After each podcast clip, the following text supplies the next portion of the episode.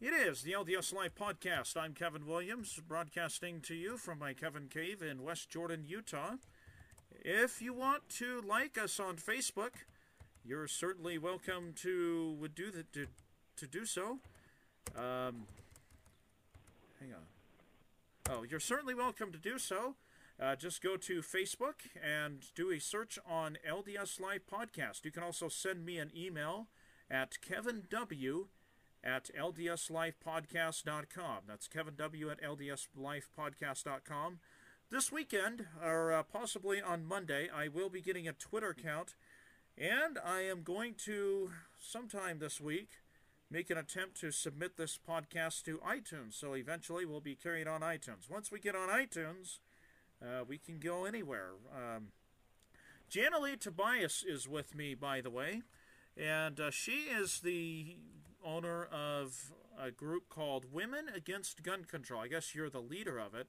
Oh, by the way, in case I didn't mention it, 6:28 in the evening here, as I'm recording on March 16th, 2016.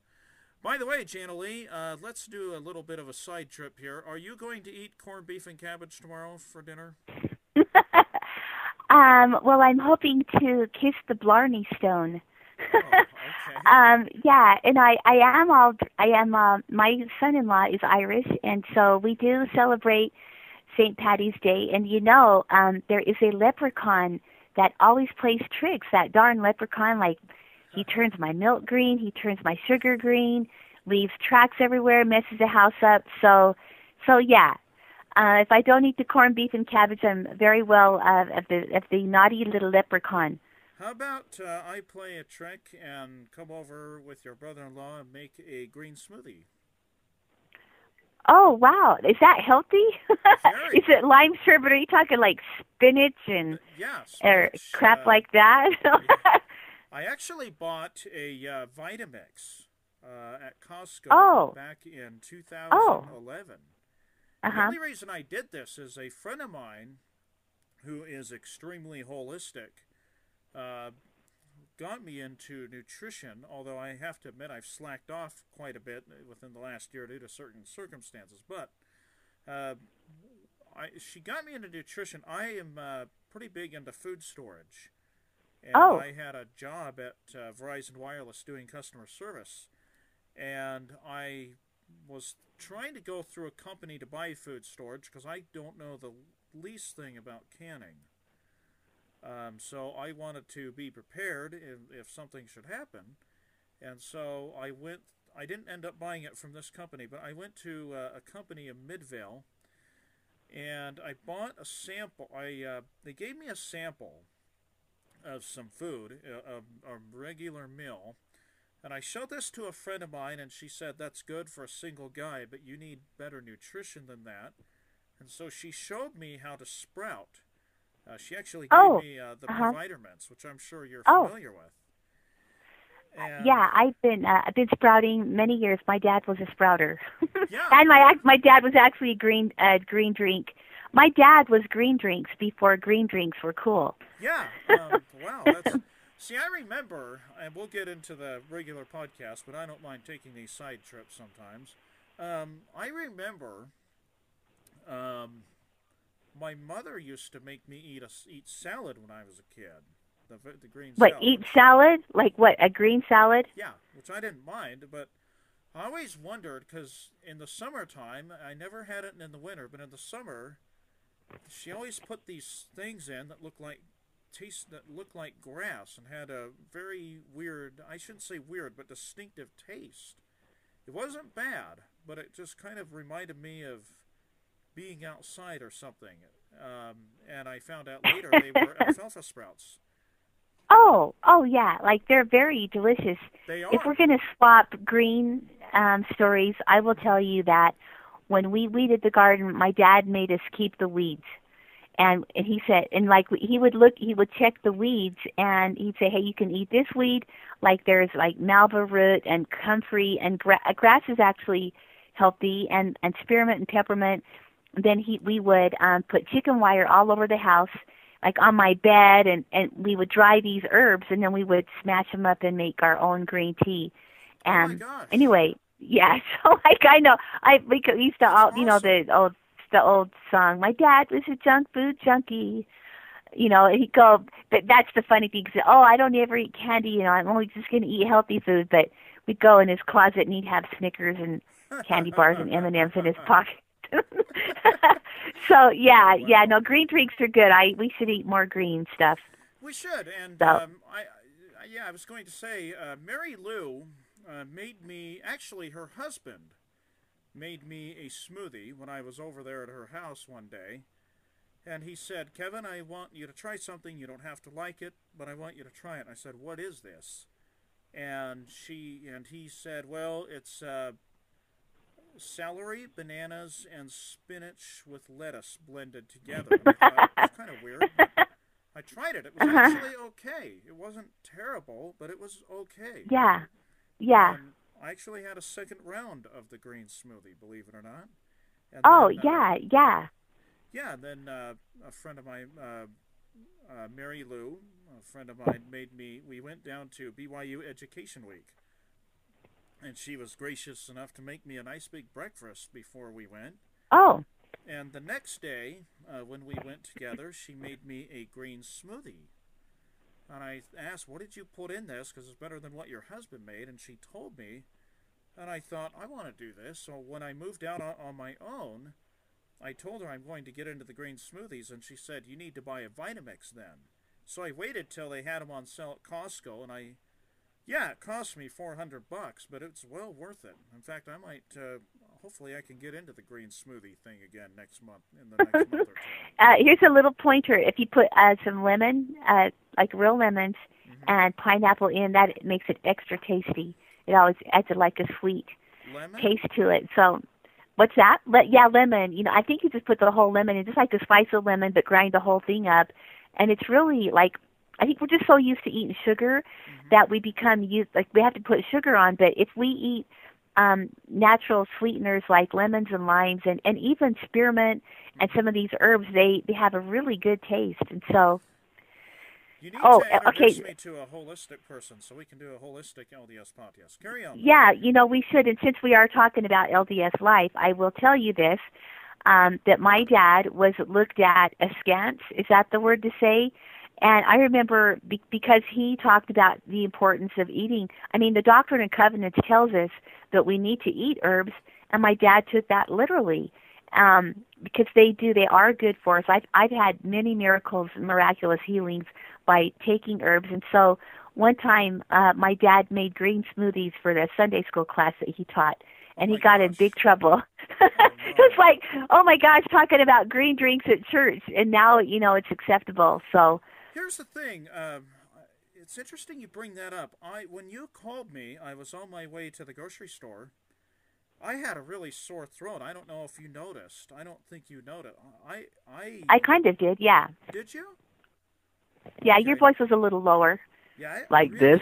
yeah, it really hurt when I talked, and so I went to go get an antibiotic because I'm a substitute teacher for my day job, Oh, and I uh, didn't want to make any little kids sick, and I didn't know of any herbs or anything like that to take, and I thought, you know what, the doctor is not too far away. I'll just have someone drive me there because I didn't really feel like walking because I was so Mhm. sick.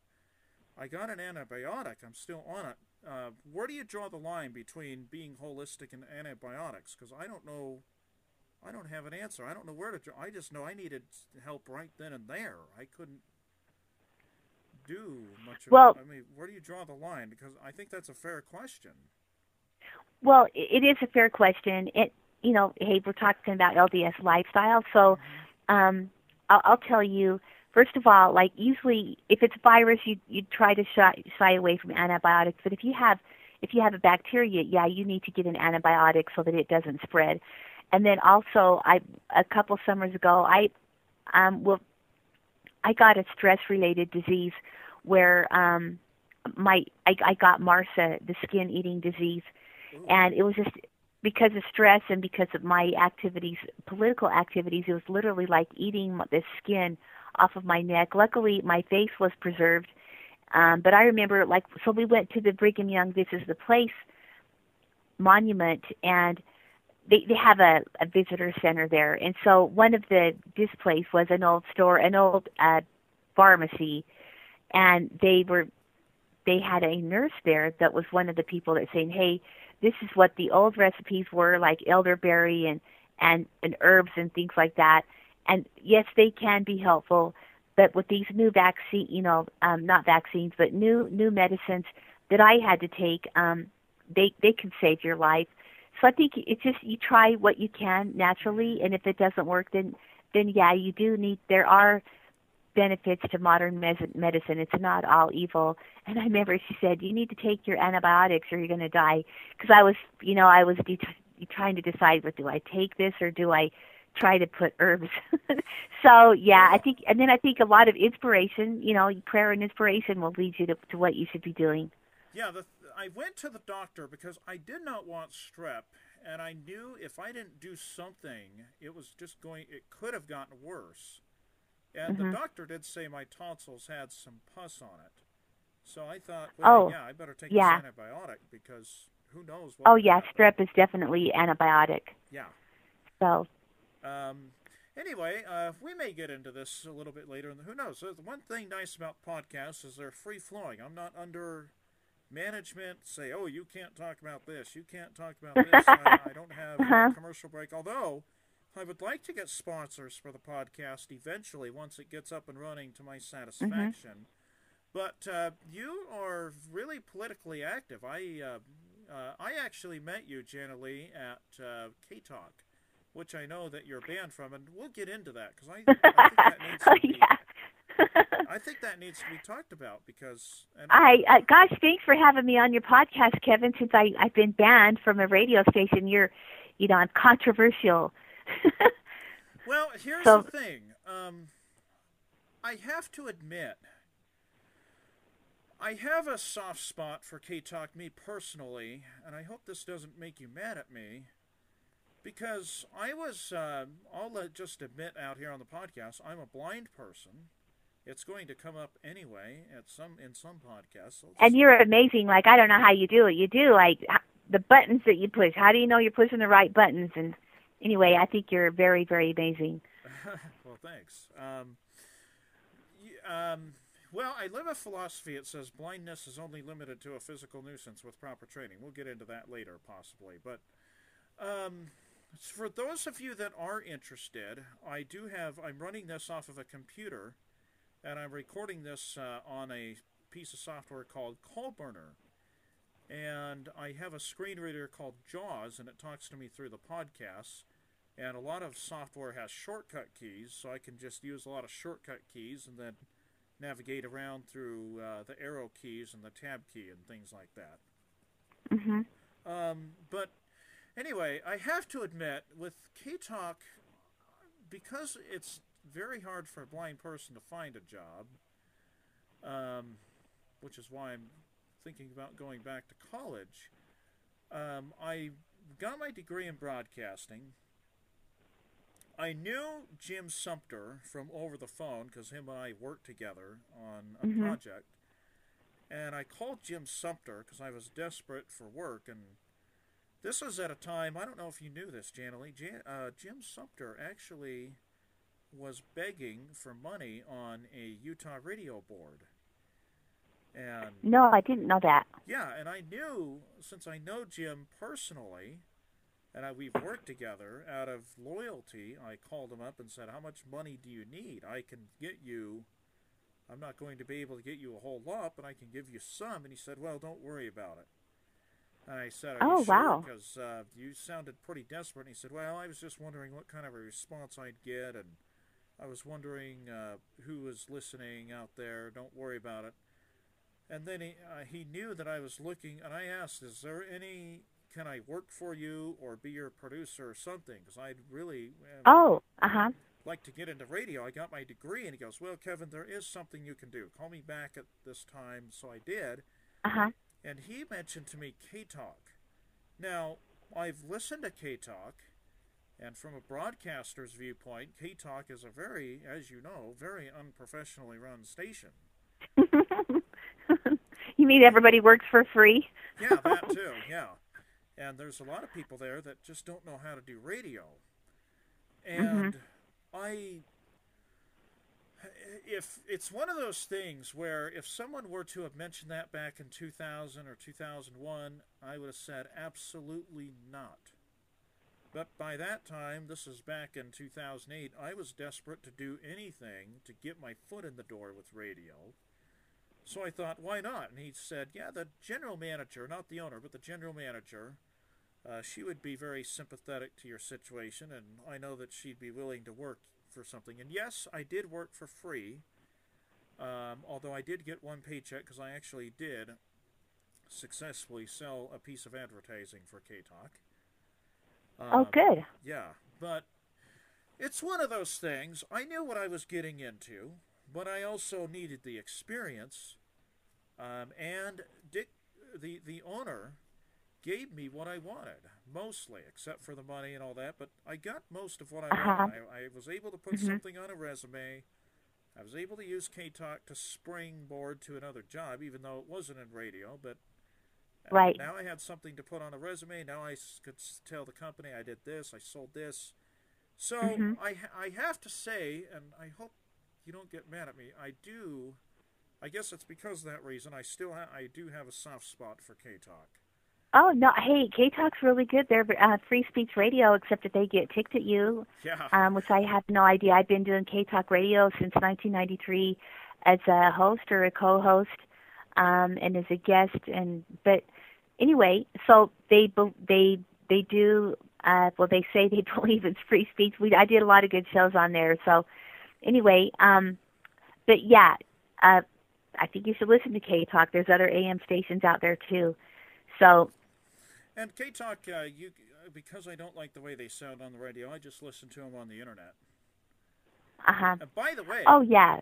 I have a Roku now. Unfortunately, the Roku doesn't work very good for sighted people, but uh, I had my girlfriend come over and we were playing with the Roku, and uh, wow, there's a lot out there, including K Talk. If you download the TuneIn app on your Roku. I guess I don't. Need, how do you even spell that? The Roku. Yeah, I don't know what a Roku is. Yeah, it's a little box that you hook up to your TV. It's like a an old cable box.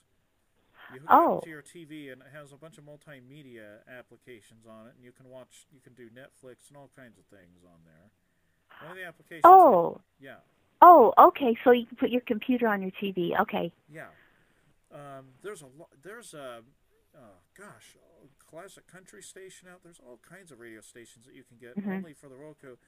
I guess you could say it's kind of like a cable box slash old C band dish, kind of. Uh-huh. Uh, but yeah, anyway, th- I listen to K Talk on the Roku. It sounds excellent. Oh, okay. Uh, just download the TuneIn app on the Roku. Okay.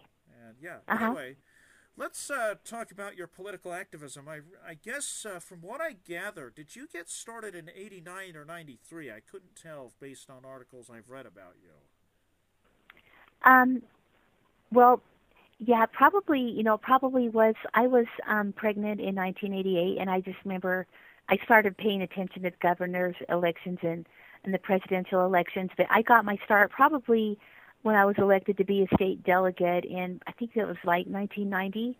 Um, and I and my youngest was like a year and a half old, and I was elected to be a delegate, um, which in, in Utah is a very unique system that we're trying to preserve. Where you get elected to be a delegate, and you get to help select um, the people that become your state officers and federal officers and county officers, and so we as a delegate we take it very seriously and we study the candidates.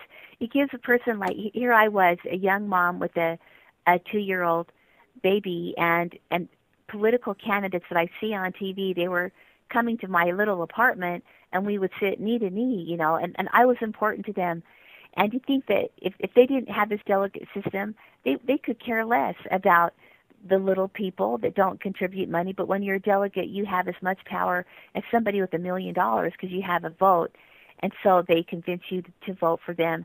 And so um, I started studying the issues, um, became very disenfranchised at, at a lot of the money that's spent in trying to buy your vote and a lot of the insider politics, and I, I started seeing insider politics right off the bat.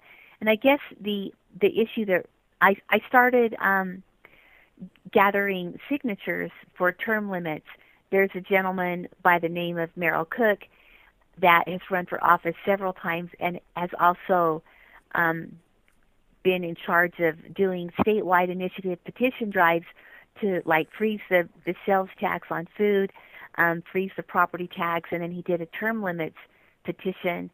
And so I would I would go around and and gather signatures and and people. It was like they just to see what doing um, a really good way to get to know what the what the pe- what the feel of the people are like what people are thinking is to go out and get signatures for an issue and so i became i would see like people are like yeah these are crooks you know they and a lot of them would say two terms in office two terms in prison you know because they people were seeing in in the 90s that these politicians all they care about is enriching their own pocketbooks.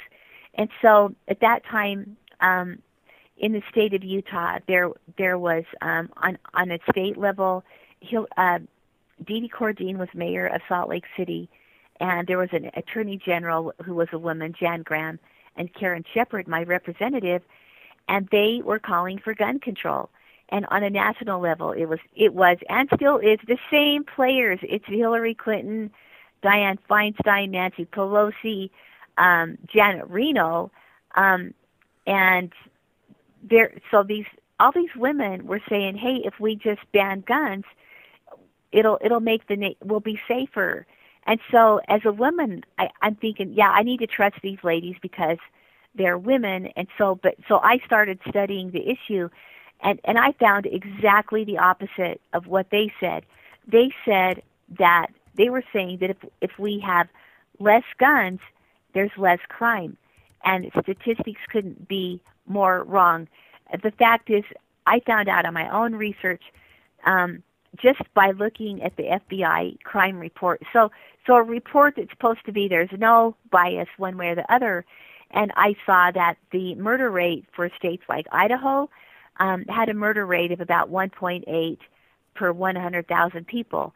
This was before the Brady Bill law was passed, and so so Idaho had some of the least restrictive gun laws in the nation with a, a murder rate of 1.8 per 100,000.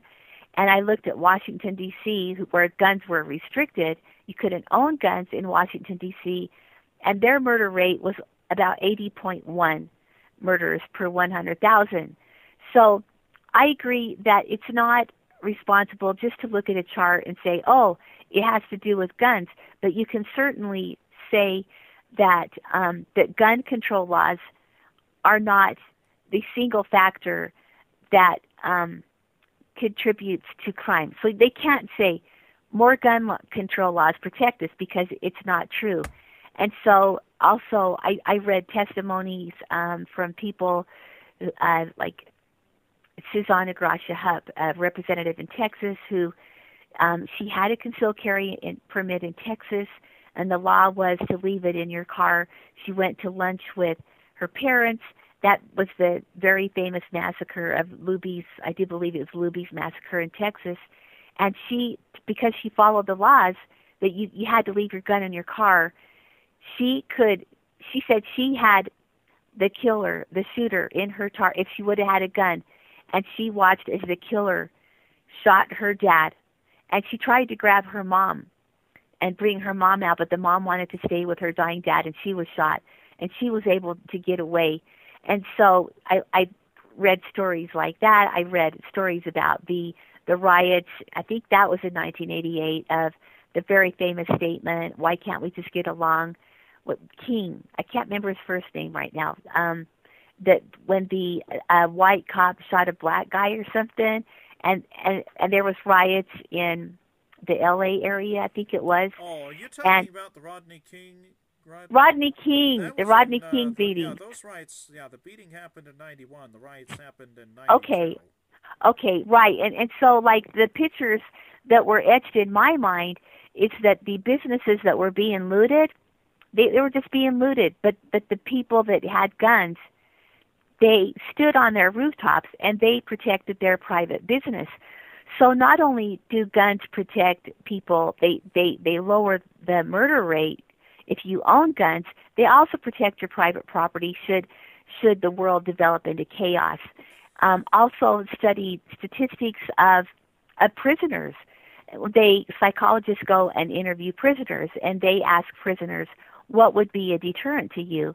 And they say, "We don't rob houses if we think it's going to be what they call a hot robbery."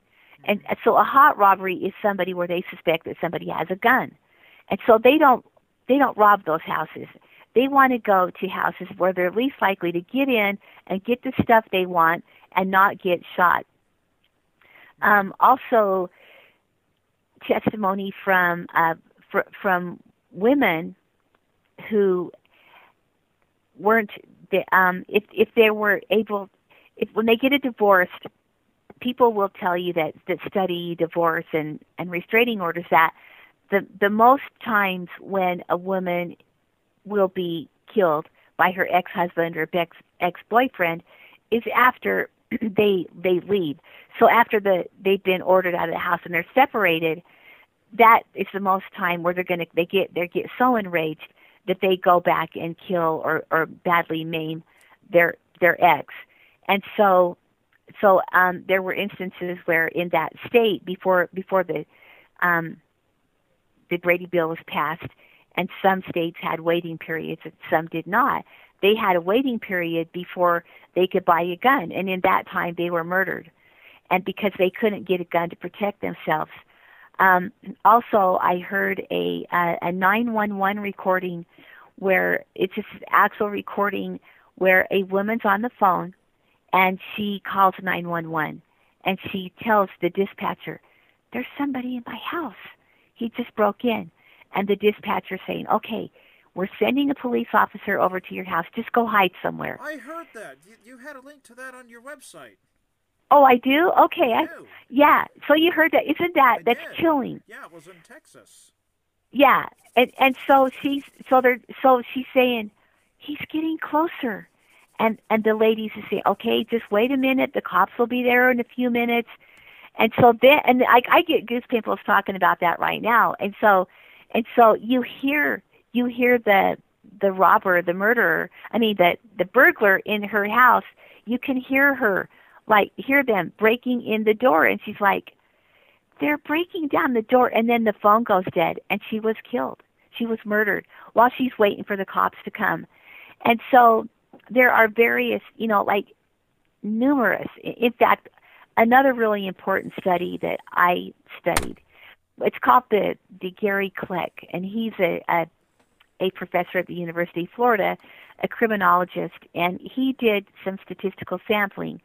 And he also, I do believe he was ACLU or former ACLU, and so he um, found out that that guns are used to protect lives 2.5 million times a year.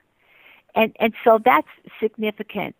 So a lot of times here's what is so powerful about a gun is that most of the times in these self defense situations if you you pull out a gun and they'll leave. They're afraid of firearms but they're not afraid of mace they're not afraid of a knife because they can overpower especially a female with a knife and they can overpower them but if you hold your gun. And I was taught uh, by an FBI, a female instructor, and and for people, for Mormons, uh, Church of Jesus Christ of Latter Day Saints, um, we're taught not to use foul language. And so I probably never said the F word in my whole life. And so I this she teaches you what you say so that you look serious because you know so she said you say when you hold that gun in your hand and you get a look in the in your eye and you tell you hold the gun and you say, I have a gun, get the F out of my house.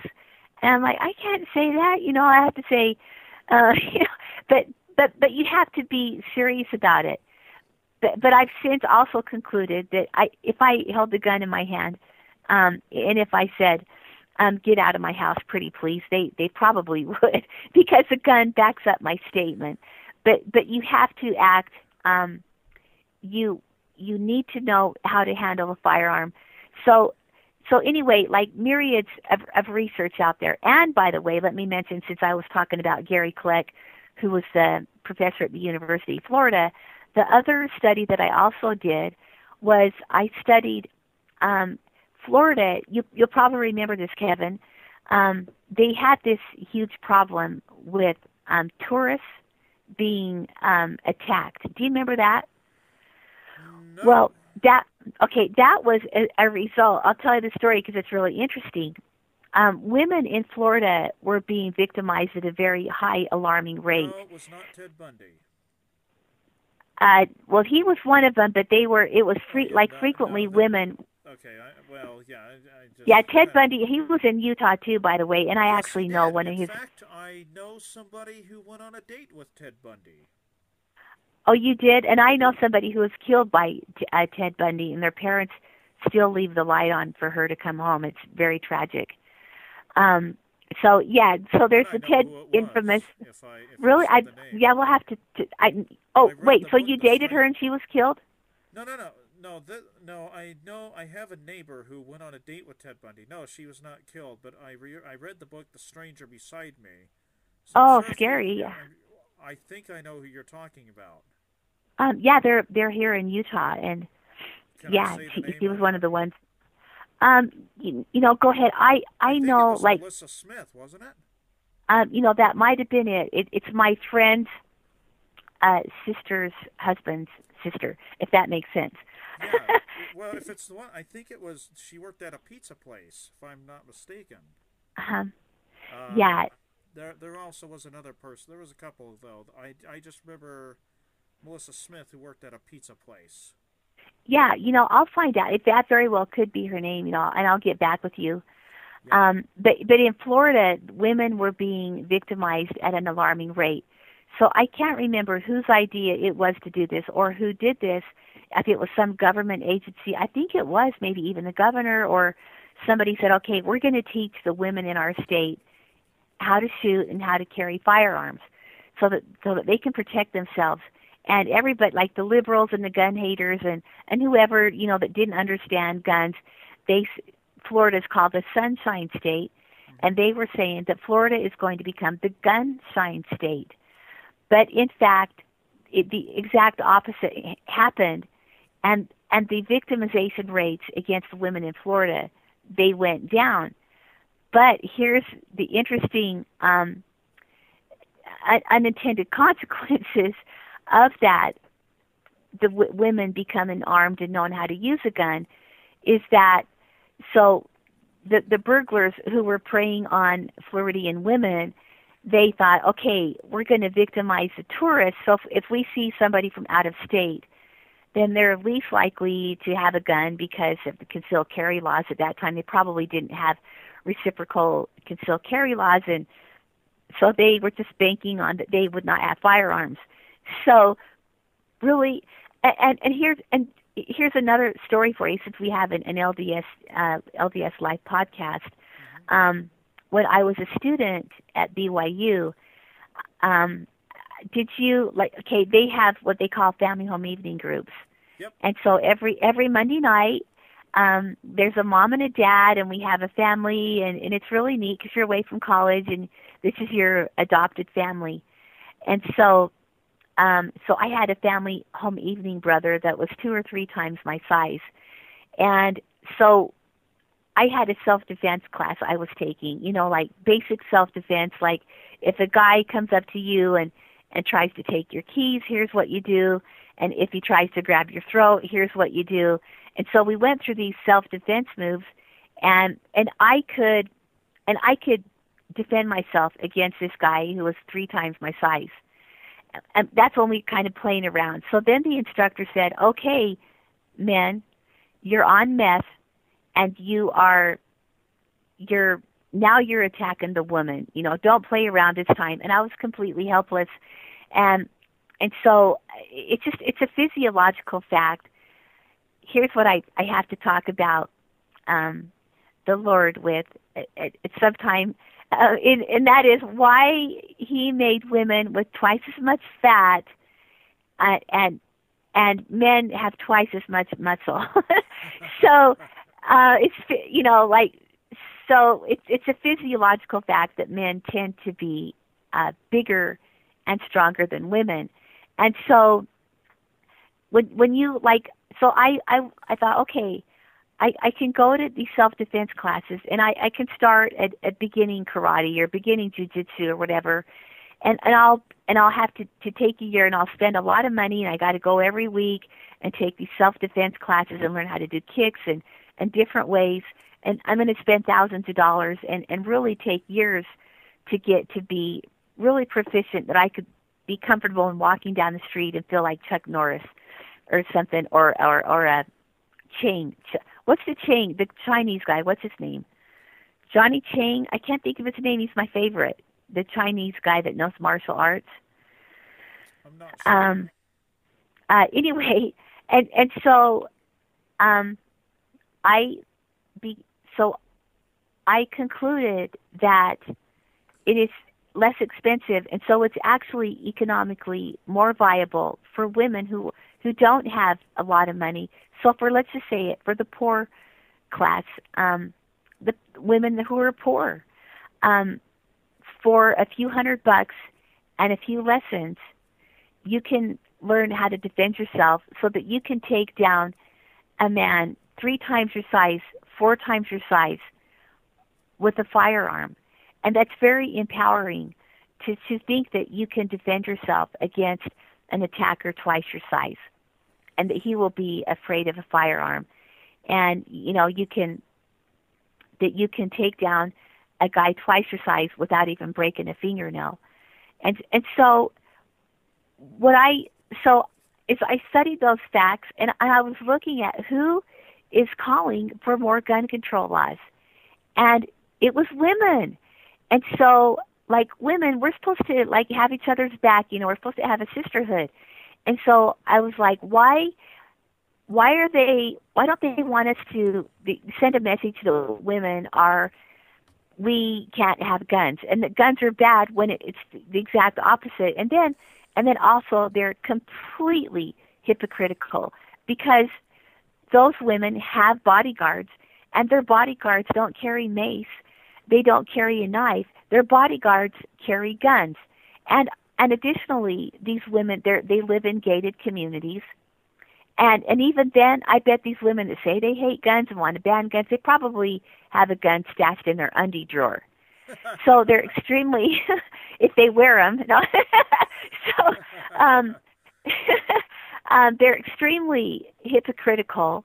That they they have all the protection in the world. They're upper class, and they and they don't want. I can't protect myself, so they think that they're they're better than us, and my life isn't worth as much as theirs. That they can have guns to protect themselves, but we can't have guns to protect ourselves.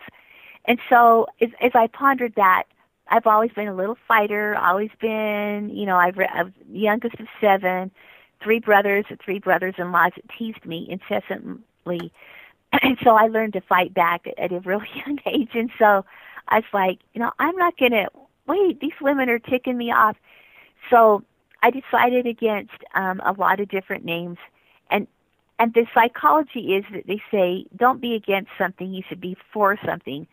So I was thinking like, okay, women for self-defense, women for guns, and or lady like petticoat pistol pistols and petticoats, but I thought, no, I'm going to take this issue on because the biggest gun grabbers in the United States were and still are because they think they can get away with it by playing the, the women card, you know, the, the gender card. And it's women. So I said, okay, I'm going to start a group called Women Against Gun Control. Now, what year did so, you start that? Uh, probably 1993, okay. if um, or or a little earlier.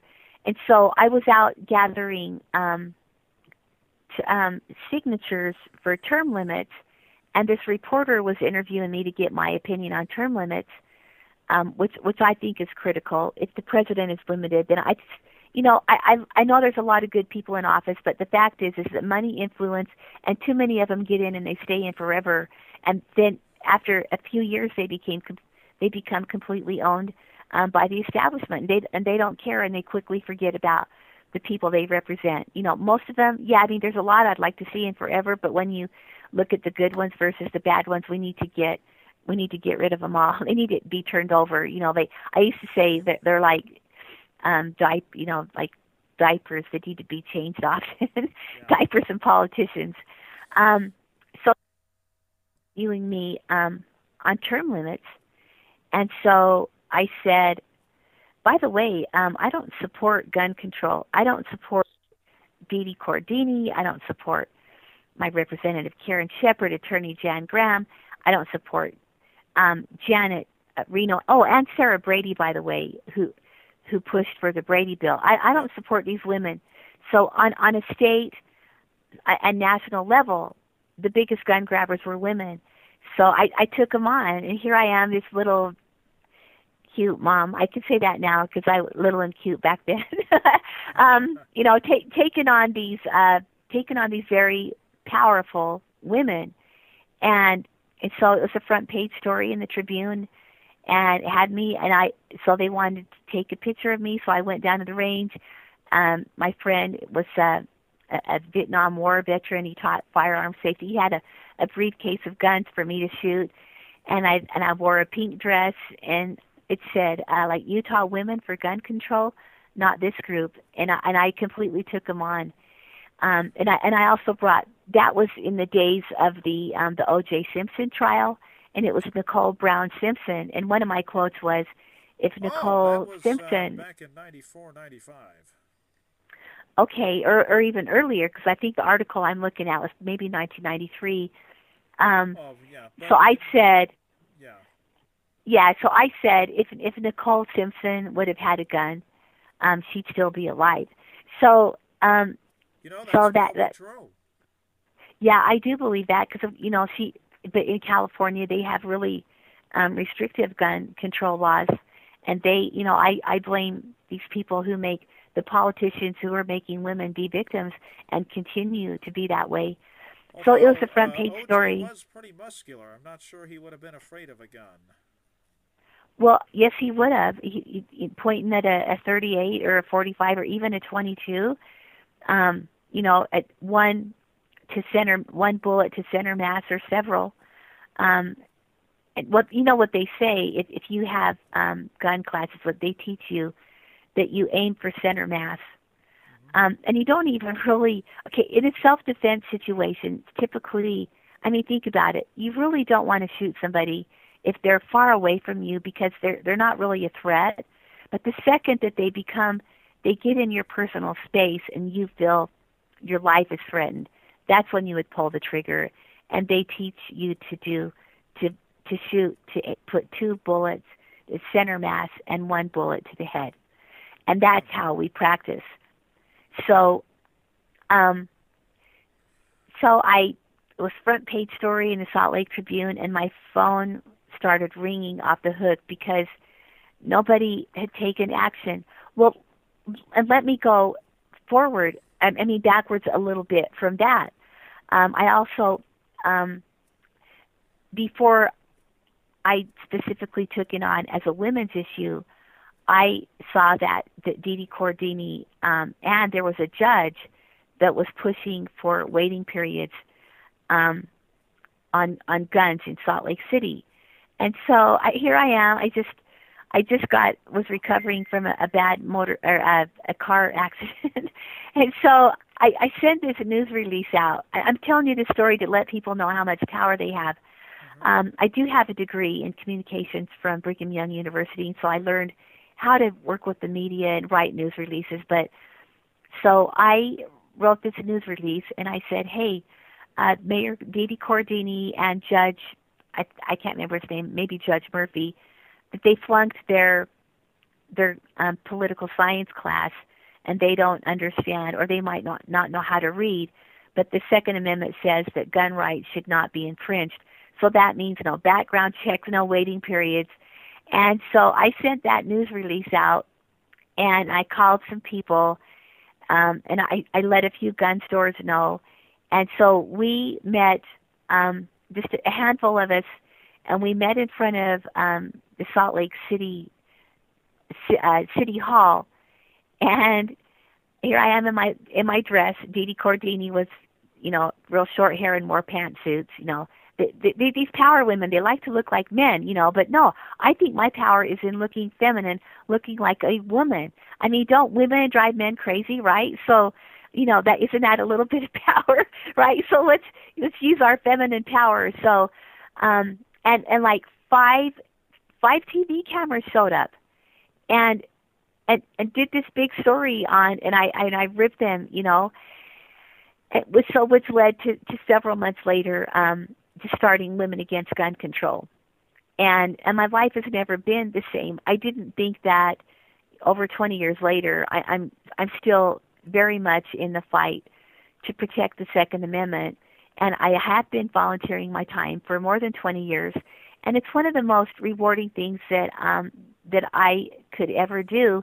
And I, Women Against Gun Control is now the oldest um, and maybe one of the first, but we're still surviving um, female gun rights organizations.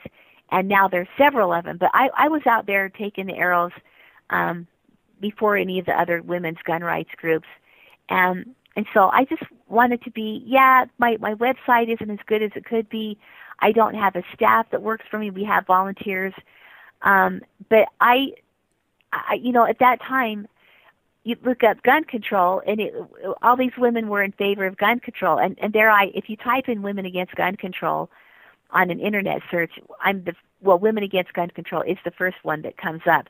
And so we were not going to let the gun hating the, the the the women who make us victims. They did not have the only say in this. And so here's this grassroots organization taking on the world, saying that that no women, not all women support gun control, and in fact, you know that they're high, they're very irresponsible. In fact, they make us victims, and I still have to continue to fight them today. And I will, if Hillary Clinton becomes the nominee, and and she most likely will be, I am going to take her on because she is, she makes women victims. She's completely hypocritical that she'll say, "Oh, women can can join the the military. In fact, they can become." uh, you know, Navy SEALs, and they are they they can do anything that men can do. We can send them on the front lines. They can fly. They can be fighter pilots in the military and handle all these big guns. But at home, oh no, no, you you dumb women, you know, you don't, you shouldn't have guns. In fact, we're going to take them from you. So I I detest her because she makes us victims, and her words make us victims. I think what Hillary I, Clinton is saying, though, and I'm not defending her, but I, it kind of is the same rhetoric that diane Feinstein's use and everybody else. Uh, you can have guns if you work for the government, but if you're an average citizen. Oh yeah. So Hillary yeah. says, yeah, you can fight on in the front lines of the military, get your gun. Oh, but if you're an average citizen, you have to go through all these regulations or you shouldn't have them at all. I mean, they're she's saying if if I understand correctly, she is saying that she wants gun confiscation. She wants us all to turn in our does. guns, and so does I've Bernie Sanders. And she's always said that, and I, as much as like, look, being this gun control issue, I had no. It just like it seemed like, oh, I had no idea what I was getting into, you know. And all of a sudden, I'm in this huge political um, battle, which is completely stressful.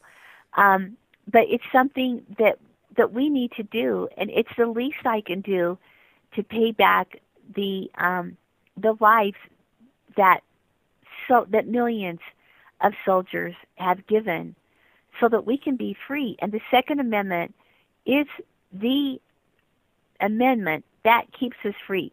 We're exercising freedom of speech here on this podcast um, to because we do all we can to to to speak out. I'm a huge advocate of free speech, and if you did research on me, you'll see that I won a huge free speech case.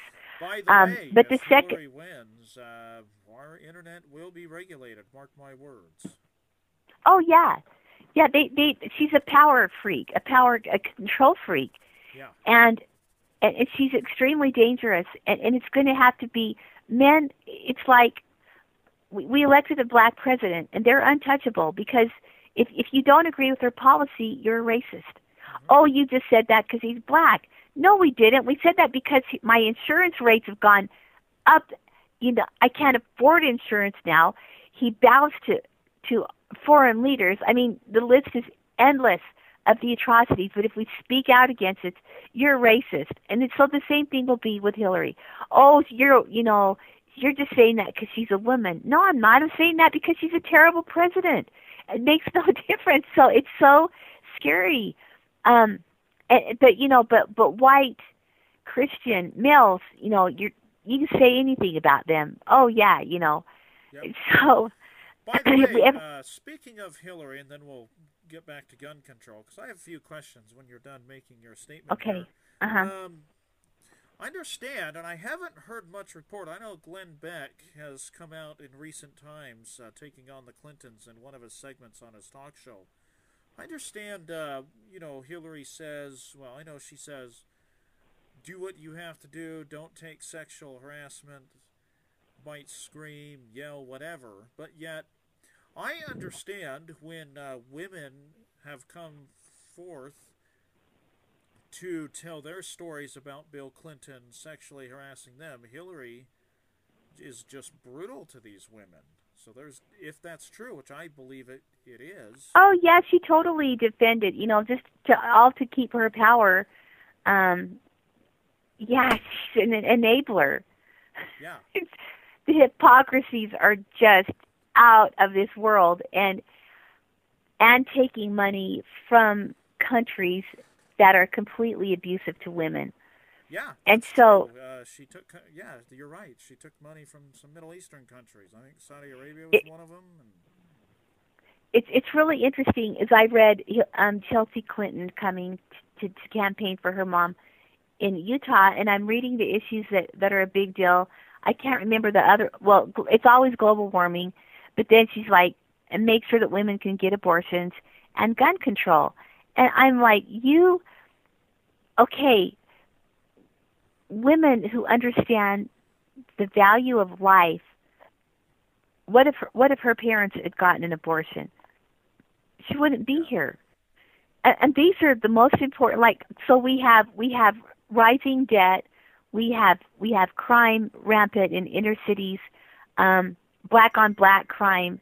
I mean, the the list of problems is just endless, and, and those are the focus. Really, abortion and gun control let's talk about I've issued this challenge so many times, Kevin, and that is I've always said from day one, and, and again, since we're talking on LDS life, I will attribute my the, the the way I believe, the way I do, is because of the values that I learned at Mormon Church, and that is number one that strong families are the backbone of America. And so in our families, it's really critical that we teach our children morals and values.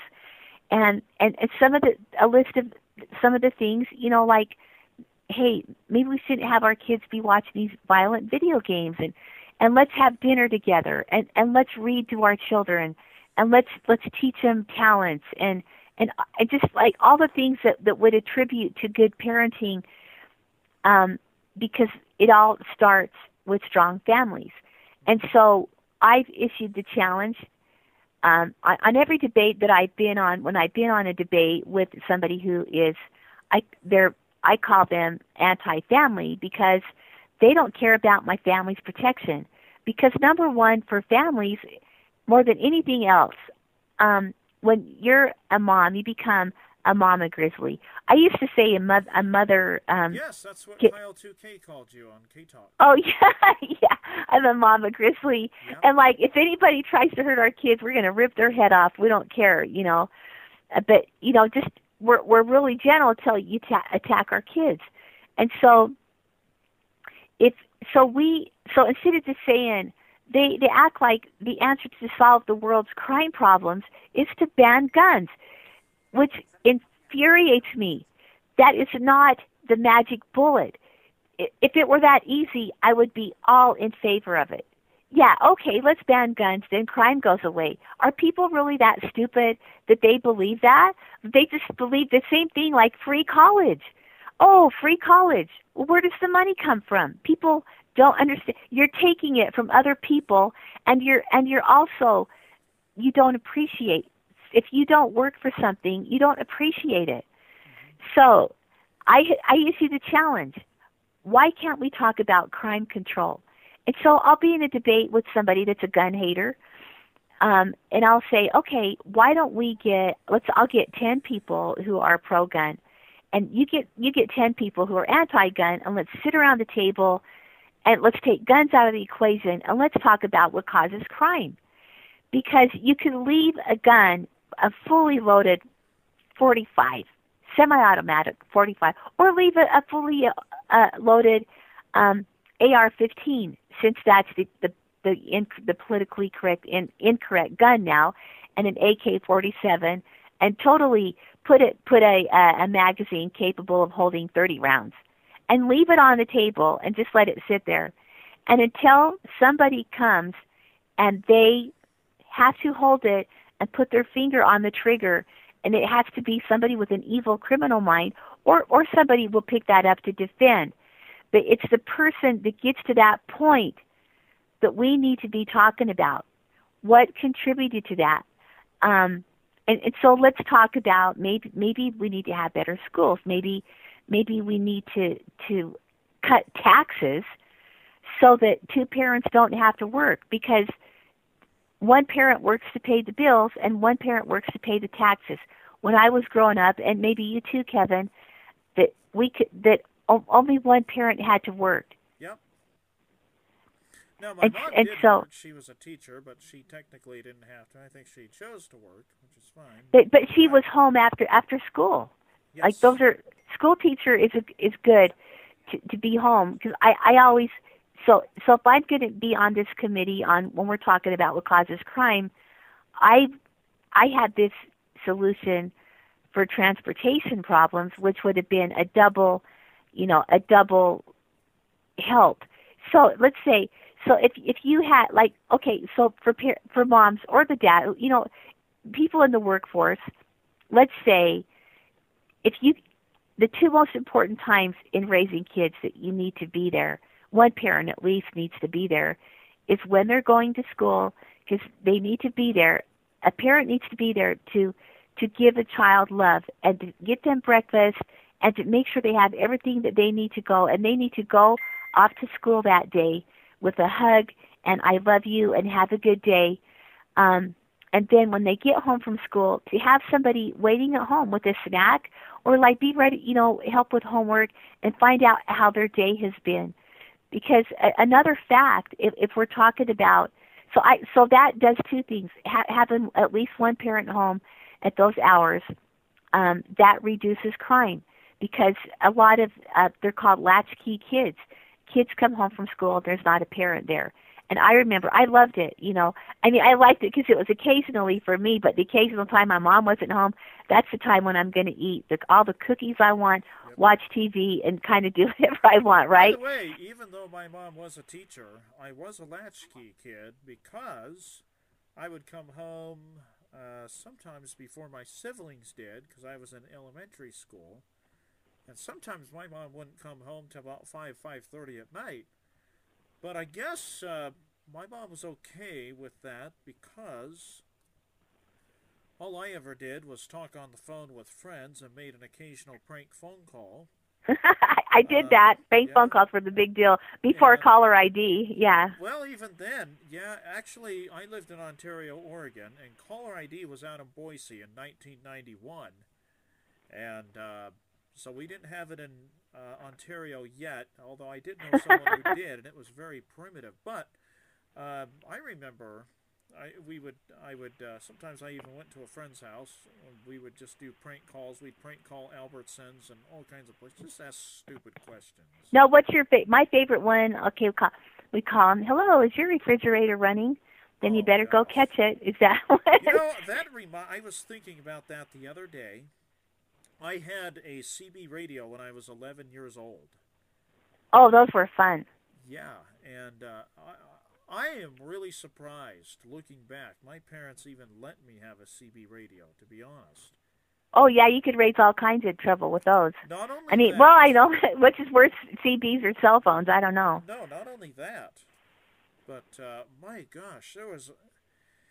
Okay, you had the truckers, and once they, because uh, I was an 11 year old kid, once they found out I was a little kid, they kind of toned down their language. But when I moved to uh, Boise, Idaho, uh, the CB culture was very different in Boise because now you had your truckers and locals.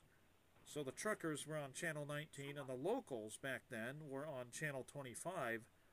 Oh my, did I hear about a lot of drama when I was 11 and 12, and I talked to a lot of questionable people, let me tell you. And yes, I did wreak a lot of havoc. So I'm really surprised that my parents even let me have a CB at that age. uh huh. But I guess the point is, getting back, I was a latchkey kid, but I wonder if my mom was somewhat okay because with it because, like I said, I'd come home and talk on the phone with friends, make an occasional prank phone call.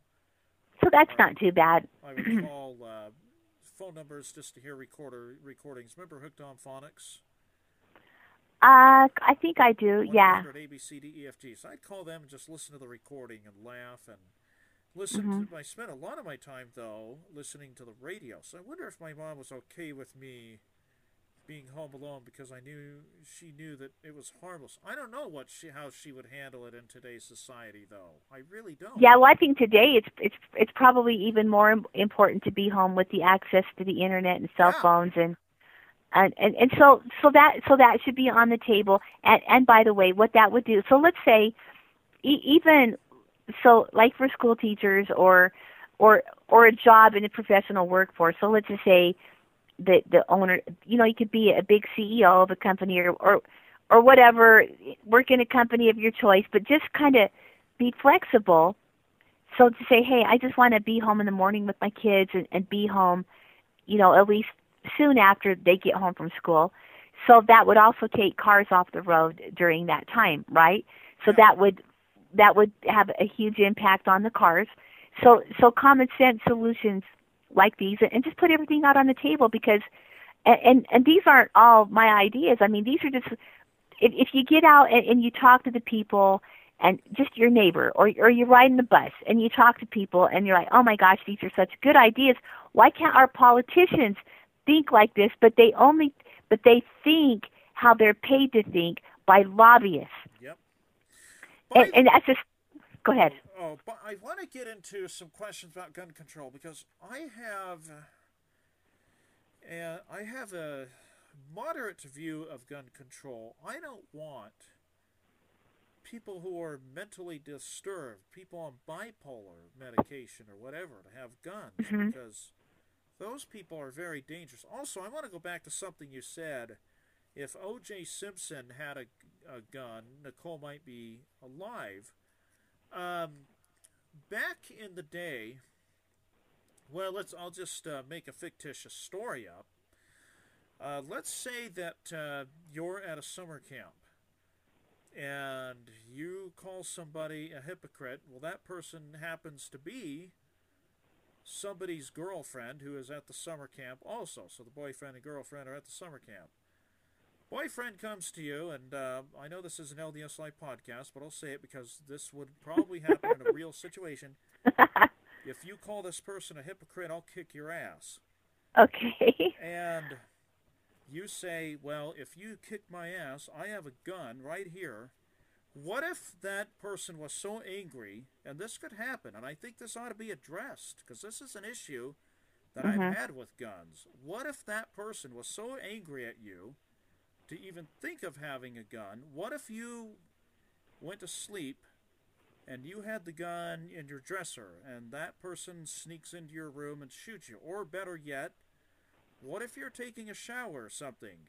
You don't have the gun is near you. It's on the toilet or something. Mhm. The person grabs it and shoots you. So I sometimes wonder, and I'm not trying to say guns are evil, but I sometimes wonder how effective are guns in a situation like that. Well, I and Kevin, those are really the kinds of questions that we should be asking. I think they're fair questions, um, and I because I think that's an inherent fear that that people have is what ifs, what ifs, what ifs, right? Mm-hmm. So I guess yeah, that happens all the time, and and yeah, like it's like you got a boyfriend. You don't talk to my girlfriend that way, so I guess so. Go back to the situation at that moment. Um, the the person owning the gun, if they had that on them, they're taught in. That's why I'm not a big fan. I'm going to make a lot of enemies here. I'm not a big fan of um, being able to carry without a permit mm-hmm. because you need to know the I law. Agree with you, by the way. Really? Yeah. Yes. So, so I'm not that much of a gun nut, am I? am I? because I've, go ahead. I advocated uh, in uh, one of my English essays back in 2001 Mm-hmm. You shouldn't be able to have a gun unless you're certified. And I still believe that today. Well, let me let me just clarify, and and I, I see what you're saying. Here's the the biggest, um, and I and I want to get back to your your what ifs, but what people say is you have to have a license to own a car. Well, no, you really don't. You have to have. You can buy a car and it can sit on your property. Okay?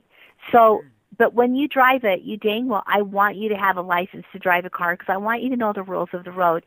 So I say that same thing. Now you're saying to be certified to own a gun in your home. That I kindly disagree with you on that because to to have a gun in your own home for protection,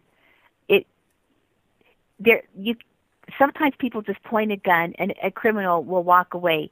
I've even had stories of people calling me and telling me that they they had an NRA sticker, which is National Rifle Association sticker, on their truck, and they were a guy was badgering them, so they reached under their seat to pretend to grab a gun, because you know, like, you know, like I'm going to grab my gun, and and the person drove away. So to to have a gun in your home, you sh- no, you shouldn't have to be certified to own it because you're not putting um, bystanders at risk. Mm-hmm. And and if if somebody's in your home, they're they're breaking and entering, and you are at that point in fear of your life. Mm-hmm. There's three. Um, okay, so so so to carry a gun, yeah, I think you need to have a license. You need to know when lethal law, when when you can when you can kill somebody. So let's go back to the situation of be you know you called my girlfriend a a bully, I'm going to kick your A. That happens every single day. And that's, you know, a threat, or people are just blowing smoke or whatever. So the three elements that have to be present before you can use lethal force is number one, you have to be in fear of your life. Number two, they have to have the means, which is a weapon. You know, and, and you you could say, uh, you know, fists are a weapon, feet can be a weapon, in fact, that's the weapon used most often in domestic violence, by the way. And number three is that they have to have the intent. So, and, and I learned that in my concealed carry classes. So, and, and they also teach you don't don't don't put yourself into those situations.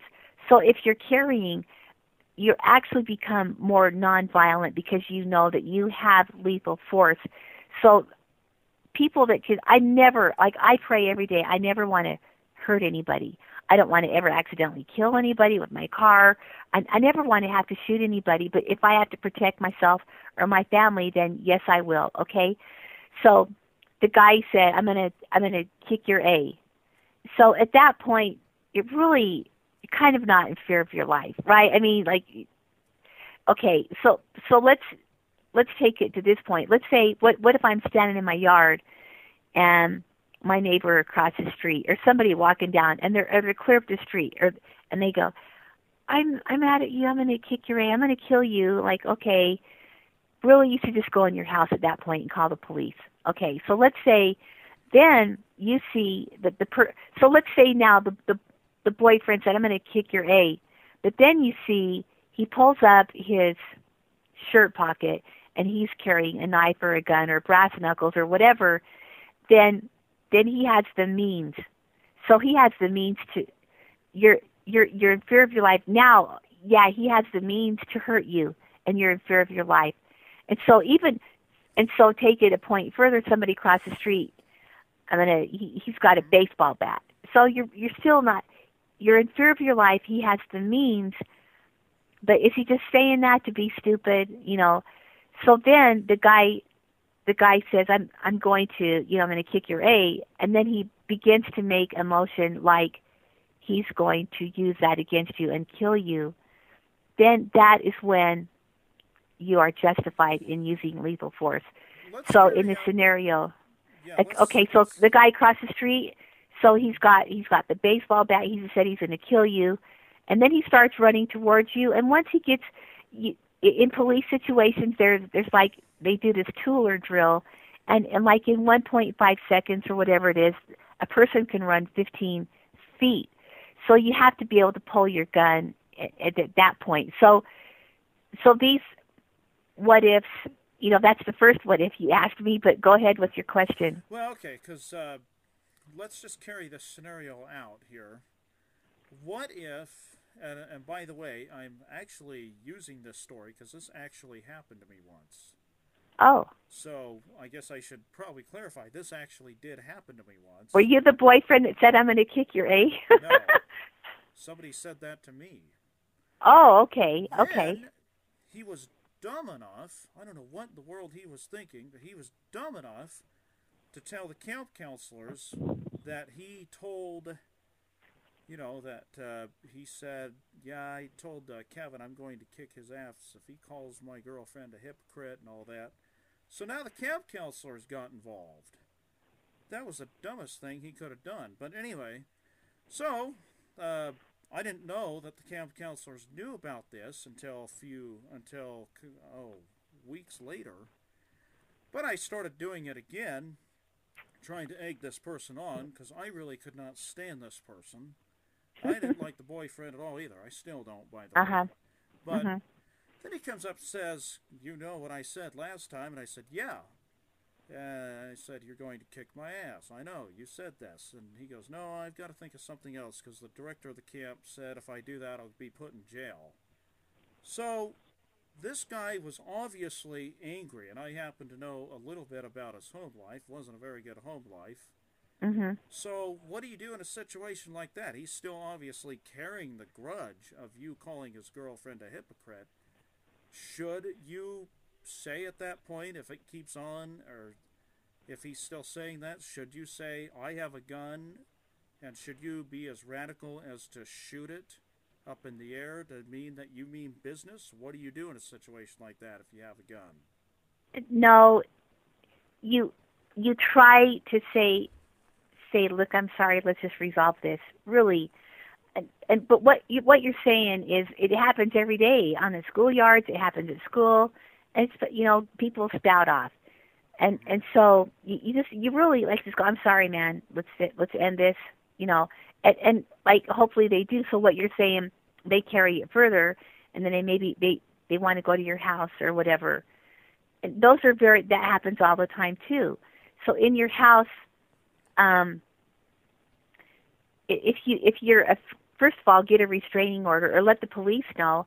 Listen, as a political activist, you don't think I've had death threats and vandalism against my home, Oh, and sure and my in in South Jordan, like the police have been extremely kind. The last time I had some um a, a certain group that had made threats against me, I called the police and I, they made extra patrols around my house. And you be vocal about it. Um, and so, so you first of all, it, you lock all your doors and you do. There's a lot of steps that you take so that you never have to use your gun. And and so if you're alone in a house, especially you, Kevin, you know you're blind. Is that is that a politically or or are you like a no, vision not like the challenge? visually. In fact, you might be surprised. I'm, a member, uh, I'm a member of the National Federation of the Blind. Oh, so it's okay to call you blind. You're not offended. I mean, In okay. fact, I, So, I'll tell you a story. We went to I went to a training center in Louisiana, mhm. and we were not allowed to use the word visually impaired. It's a long story, but we were not allowed to use it. I made that. Oh, wow, I uh-huh. got an earful. you, you got an earful because you said visually impaired. Yes. Oh, I mean, yeah. How could if you're visually impaired? That's ridiculous. There's a lot of different ways to be visually impaired. I'm visually impaired. I have to wear reader glasses. Yeah. so I guess I'm visually impaired. so if I, I mean, there was a guy that, that he got his concealed carry permit. Like the oh my gosh, a blind person with a gun. But you can you can feel you know that that you should be allowed to have a means of self defense. Mm-hmm. And so it I think that the blind people they become um, proficient because you have to be a blind friend that I had, you know, be and very capable of, of taking care of yourself. Mm-hmm. So do do you carry a gun in the shower? Some people do. I've been you, you go through different phases in your life where you have these threats and you get extra paranoid.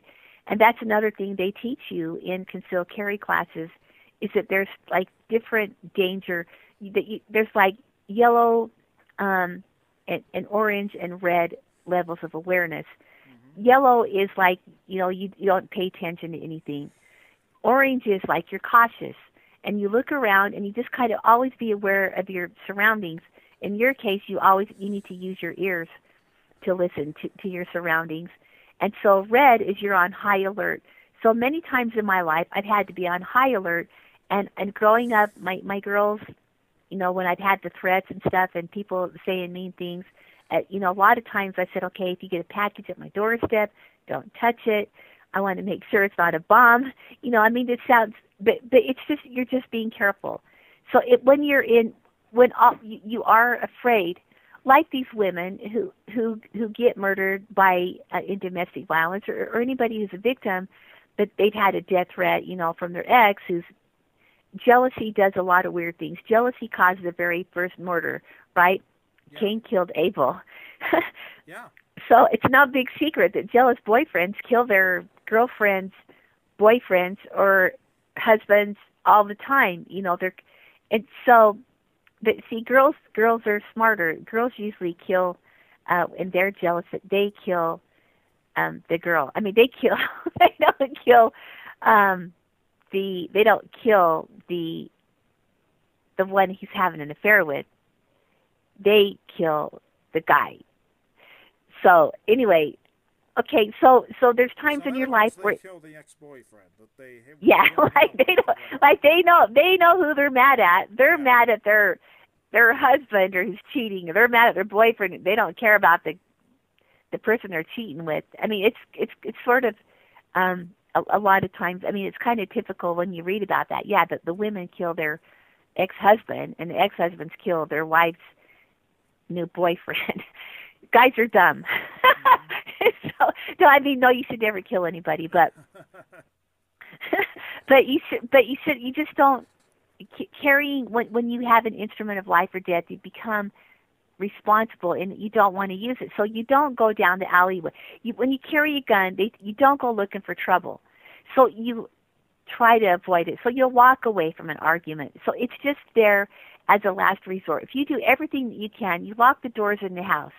You get um sensors on your light. You do everything to you know um you talk about that you own guns. I I believe me the people know that I own guns and I know how to use them. I do believe that that protects me. Um because criminals are afraid of guns. And so uh, um what we used to do okay, so so yeah, so yeah, Kevin, if you're worried about the boyfriend breaking into your house, put the gun on your toilet. You know, be very aware of where it is, but listen and but don't just go shoot blindly you know in your case especially you need to know you know you you say you better identify yourself. You have to know like you point that gun. Is it your neighbor?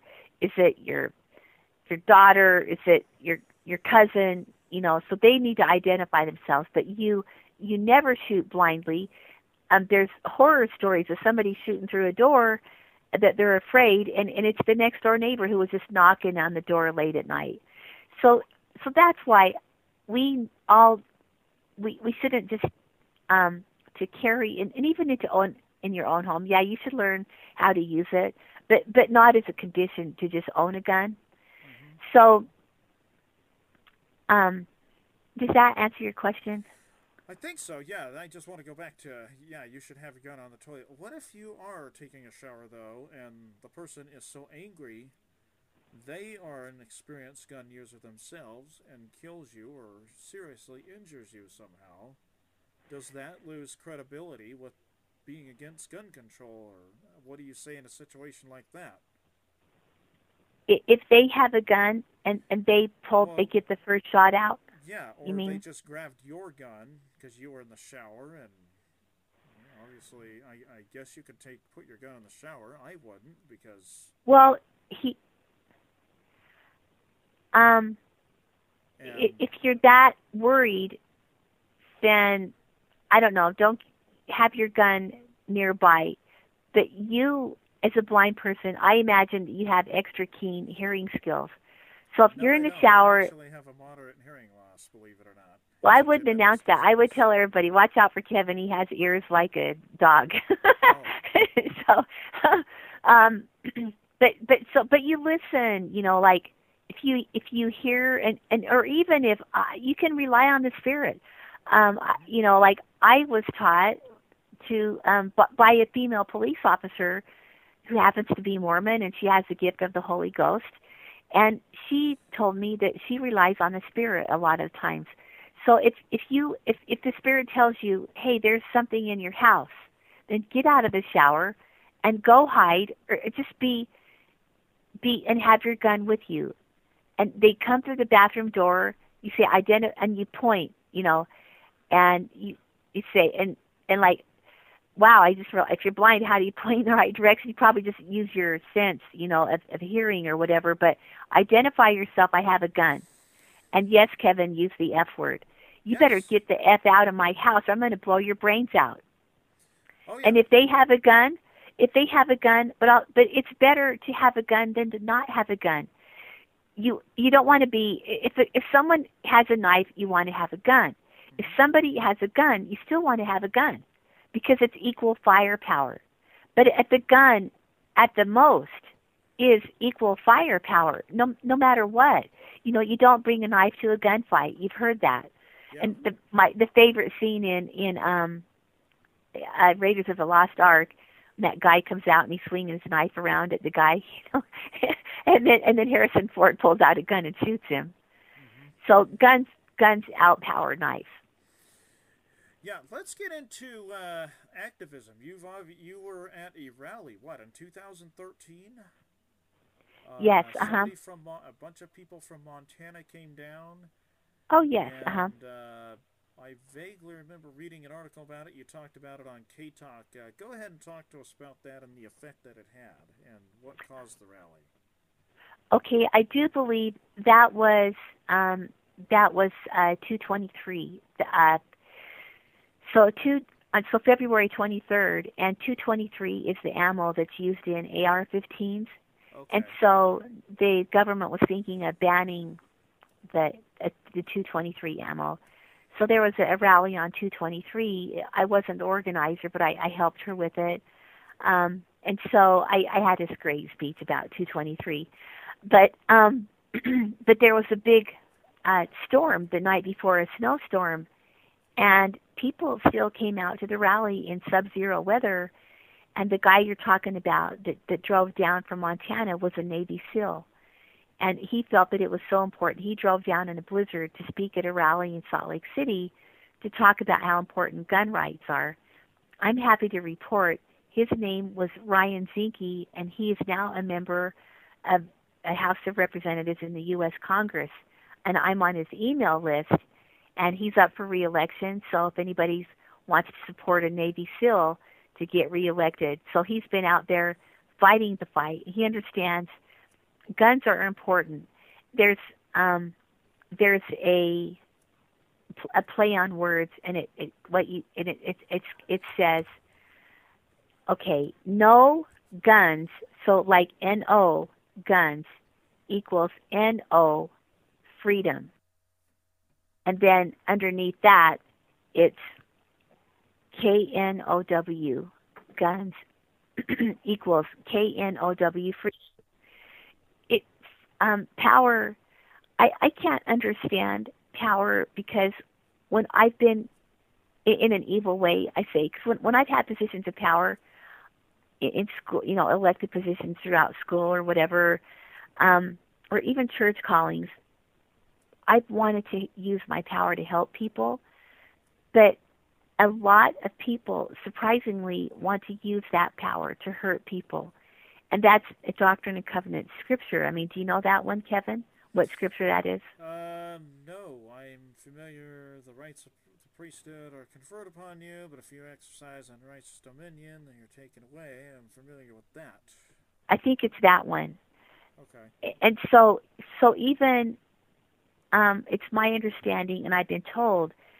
So bishops who counsel men and women in marriage relationships, they will tell um, the priesthood holder just because you have the priesthood doesn't give you power to exercise unrighteous dominion over your wife.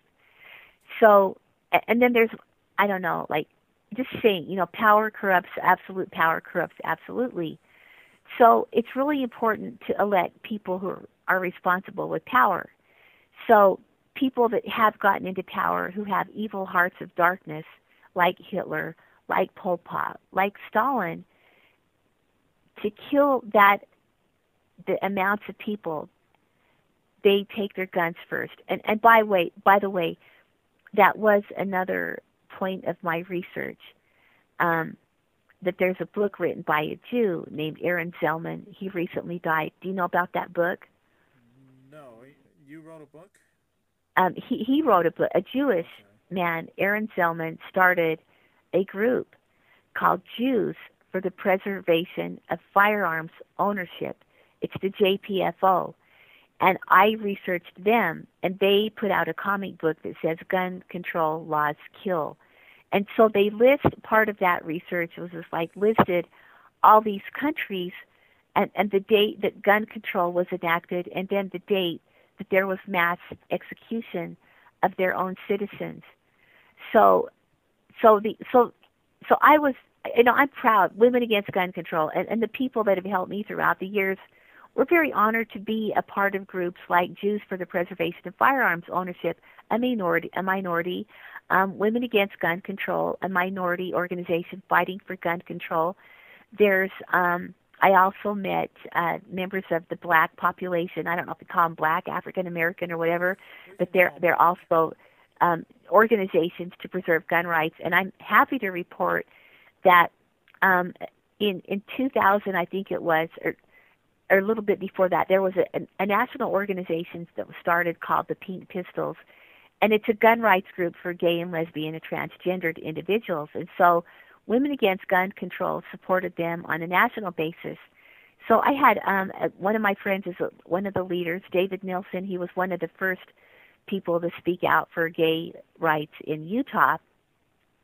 And I talked to him about he's a Democrat and he's disabled and and he's gay and i said how do you feel about gun rights and he goes well, i don't really know you know i go well you need to study him and and if you're interested you should start a, group here called uh, you know start a chapter of pink pistols in utah because um that was shortly after matthew shepard was uh you know executed on a cross in wyoming oh, yeah. for being gay and and so i said i don't I don't want my gay friends to become victims of hate crimes. So he started a chapter of Pink Pistols in Utah, and it immediately was the the largest gay and rights uh, group um, advocating for gun ownership. And he t- he took a lot of um, flack. It's a good gun word, of flack for his involvement because Democrats are supposed to be anti-gun, right? Gay you know, oh, we're so gentle, so we don't believe in violence or whatever, you know. And and he also spoke for the rights of people with disabilities because if you have a disability. And for you too, Kevin, I support your right to own a gun, but you dang well, you know, need to learn how to use it responsi- responsible because it's the best way to protect yourself. Um, so, so he so he later changed the name of the group to Stonewall Shooting Sports. So I stand a, a lot of times um, right now um, IMB, Women Against Gun Control, is being represented in about six different federal courts and district courts right now on gun rights issues, and it's always um, and so attorneys will call and offer free legal help because they want to represent the rights of minorities, and so it's always Women Against Gun Control, it's the Pink Pistols and Stonewall Shooting Sports, and also um, uh, one of the, the African American groups is called CORE. I can't think of it right now. So blacks and and people with disabilities, and we are a, a, a core group of people that we um, are being represented by attorneys for the rights of minorities to own guns. And I, I couldn't be prouder. Good at crafts, you know, and stuff like that. And and uh, but it's something um, to be part of a minority group that is speaking out for gun groups. Um, and I've been represented at the United States Supreme Court. Um, it's either three or five times. I think three times at least. And the latest huge victory for gun rights was the Parker versus Heller, which um, at the Utah er, at the United States Supreme Court that said that gun rights are an individual right. So that paved uh, the path to um, gun rights ownership in Washington D.C. But that that was just in an amicus brief. But we were the Women Against Gun Control was the leading voice um, to support the rights because women as minorities we um, we need them because we're smaller and usually um, not as strong as men. Doesn't mean we're not smarter than them, but um, and, and people with disabilities, people of color, and, gay and lesbian and transgendered, who are quite frankly um, victims of, of hate crime. And, and here's another good story about you'll remember this, Kevin. A few years ago, there were a lot of hate crimes in Utah. Do you remember that when when gay people were being beat up? Yeah. And and so I called um, uh, my friend David and I said I don't I don't like this. I I don't like that gay people are are being victimized. And so I said I I I can get some people to to give free concealed carry classes to people who are gay. And so he called his connections. There's a magazine called Queer, and it's a magazine for gay, um, LGBT, lesbian, gay, bisexual, and transgender. And so they interviewed me, they interviewed David, and they interviewed some of my friends who gave free concealed carry classes.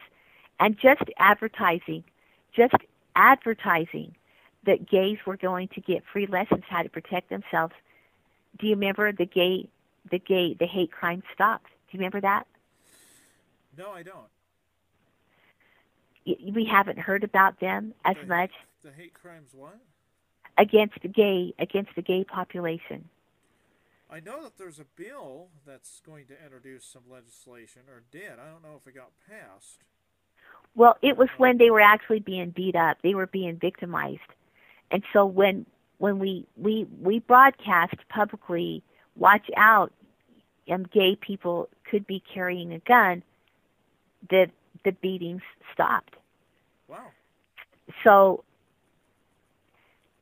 I so what we used to do, you know, like like we would challenge people like if guns make us safer, right? That's their that's their premise. Guns make no no if we take the guns away, we're safer, right? Mm-hmm. So we we would go and we made these signs that said there are no guns in this house.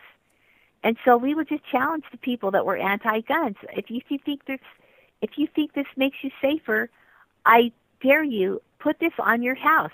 There are no guns in this house. We did not have one person take us up on this yeah, offer. I've heard people say that before. yeah.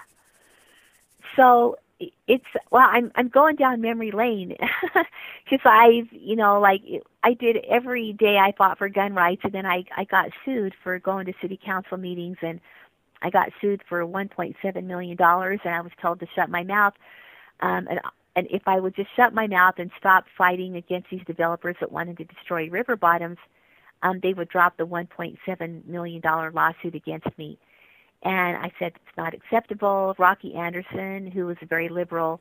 I wanted to talk to you about that. Uh, you were involved. I read an article just before uh, you called me about this. Uh, there was uh, some issue going on with 110 acres of marshland in South Jordan, correct? Right. Uh huh. And you said you sued whoever the commercial developer was and Rocky Anderson defended you. Now, how did it feel for Rocky uh, to have Rocky Anderson defend you? I'll tell you this right now.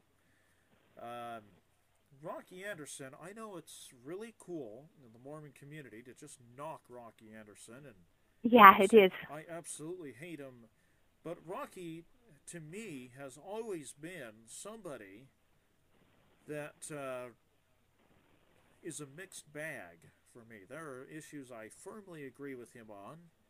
There are issues that I have a very firm disagreement with him on. So I've never mm-hmm. completely mm-hmm. hated Rocky, but I have definitely had my firm agreements and disagreements with him. So how did it feel to have Rocky defend a fairly conservative person?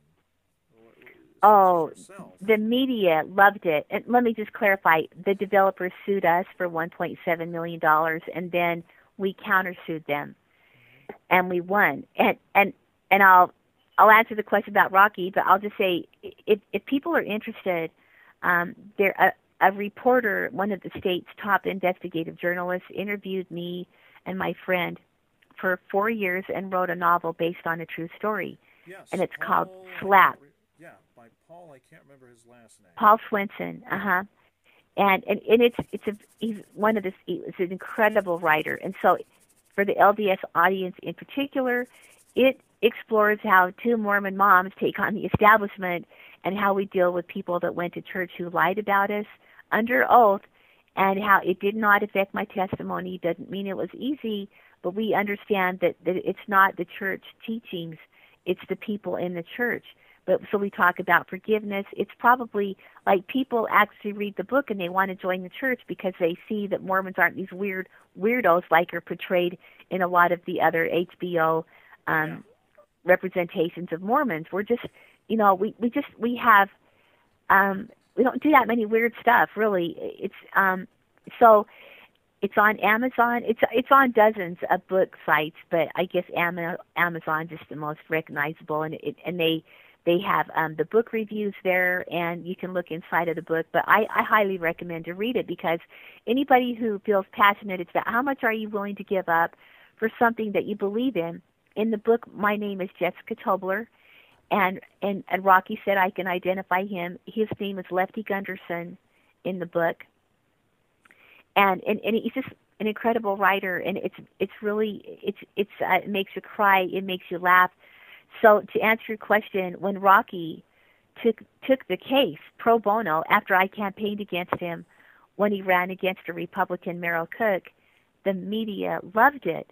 The people loved it. We did so many radio interviews together because people like it when you can come when people we're so divided as a nation right now and what needs to happen more people we need to find out our i'm not going to compromise my issues but i'm just saying we're Americans and, and we need to figure out what can we agree on that that we can make our, our country great and stop us from from the protests and the rallies and and these really dividing issues that divide us. And so people loved it. We so Rocky probably donated um like a hundred thousand dollars. He told me it was a hundred thousand dollars in pro bono fees.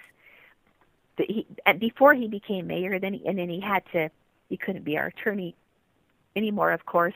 And so at that point, we had to pay for legal rec- representation. And so we hired another one of the best attorneys in the state. Um, in the book, his name is Dell Gordon. I, I don't know if he wants me to identify him yet as his real person, mm-hmm. but that's when our attorney fees climbed to four hundred thousand dollars, and uh, we mortgaged our house to pay legal fees, and my kids went without Christmas and birthday, and and it's a really it's a principle that um, and, that's when I I got um, the, the skin eating disorders I was talking about earlier um, be, because of the stress of losing my house because I I tried to save some open space.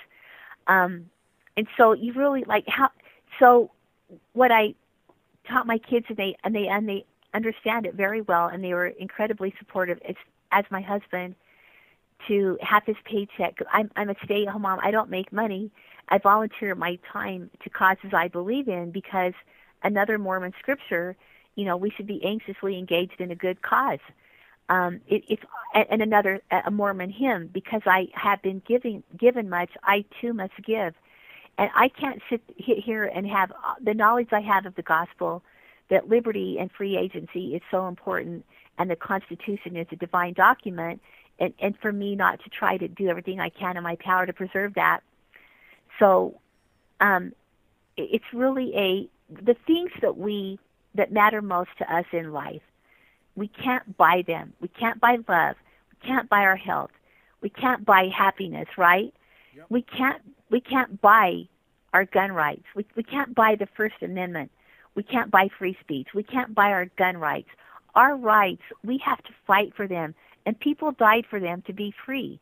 And so you can't buy rights at the mall. You have to fight for them.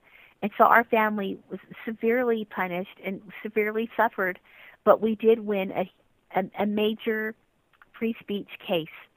And and the, the the book, like I say, slapped on Amazon by Paul Swenson, but there's a website that's up that tell it's the true story. It needs to be updated, but that's Slappsuit. It's S L A P P S U I T dot O R G, and it has some, the pictures before and after of the river bottoms and a collection of the newspaper articles.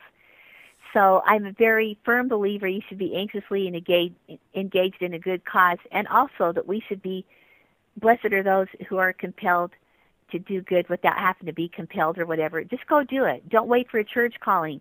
You know, I know a lot of people that just um, they won't do missionary work until they get a church calling to do it. They won't go and and, um, work at the cannery or whatever until they get a calling. You know, like so we should do these things, especially um, we should we should be out fighting to defend the Constitution because it is a divinely inspired document. Joseph Smith, all the prophets have talked about how important the Constitution is, and people that really understand the gospel understand more than ever if you understand the war in heaven and how we we didn't want to be like Satan. We didn't want Satan's plan because we didn't want to have to be controlled and under his power. That it's better to have the freedom to choose.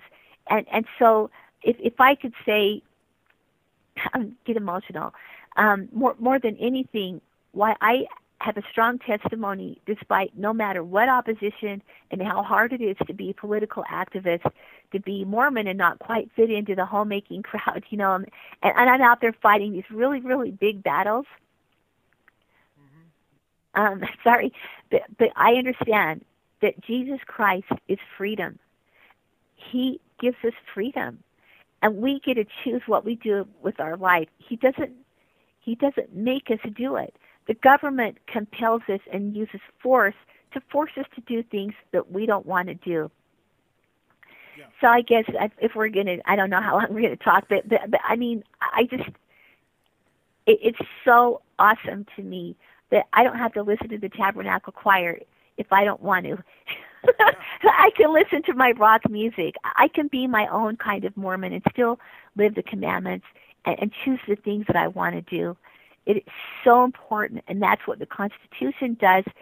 Is that our rights come from God and they keep us free, and we have to preserve that. I'm I'm going to do everything, and I've made I promised God, as long you know, like I'll, I'll do everything in my power to fight for liberty.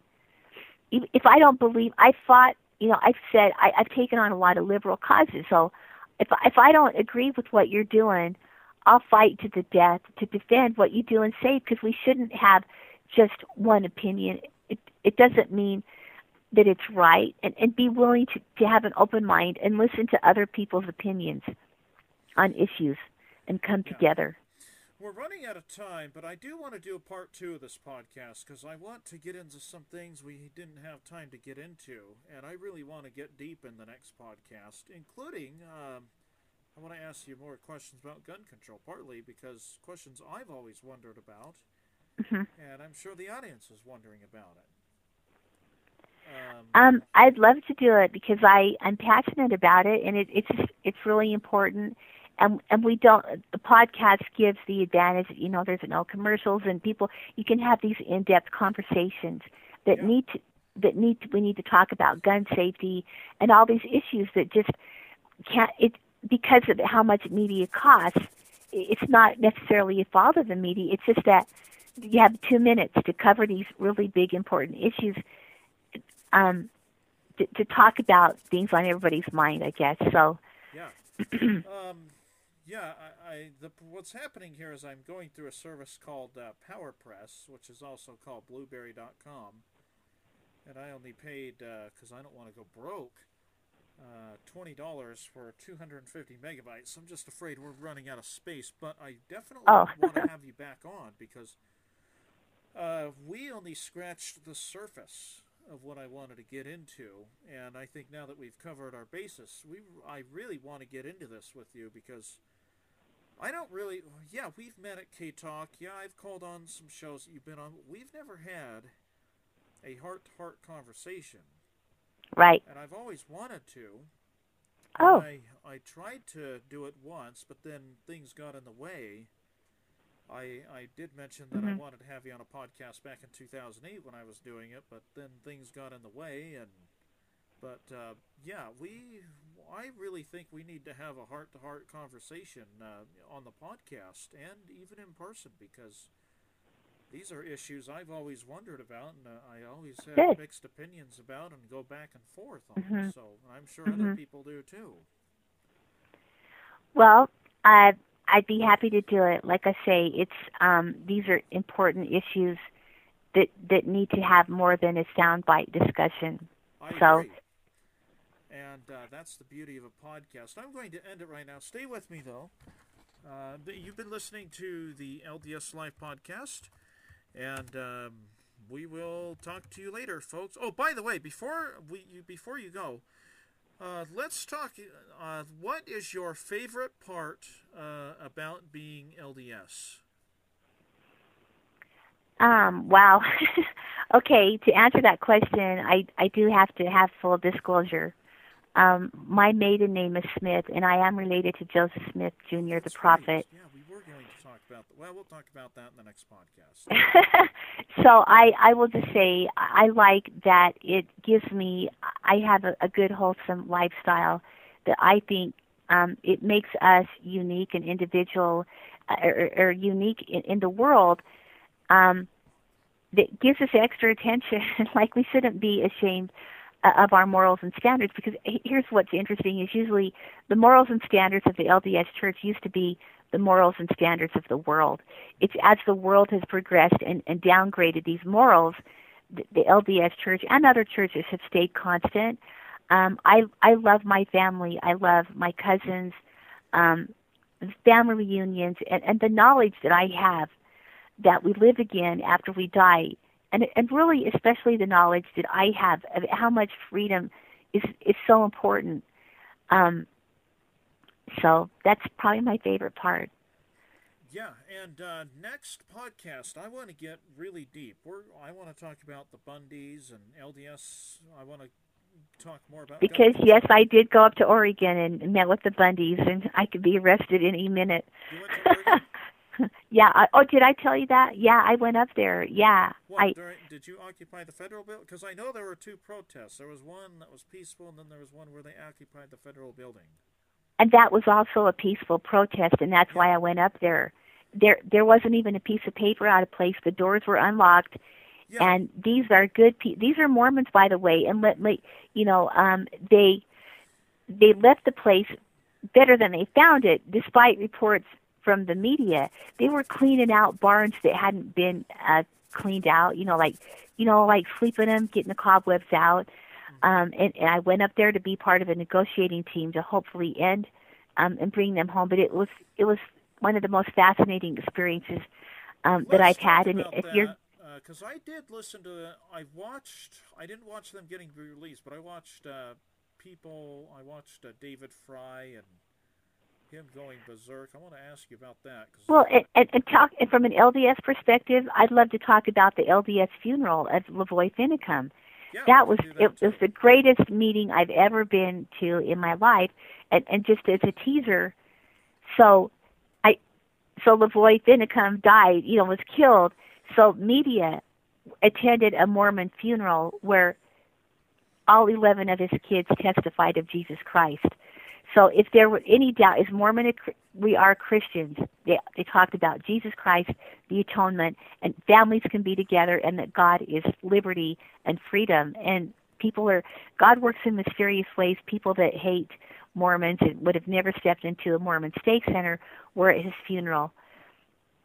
Wow. Yeah, I'll have to end it right here, but let's. Uh, uh, thanks for listening to the LDS podcast, and uh, we'll be back with another great podcast.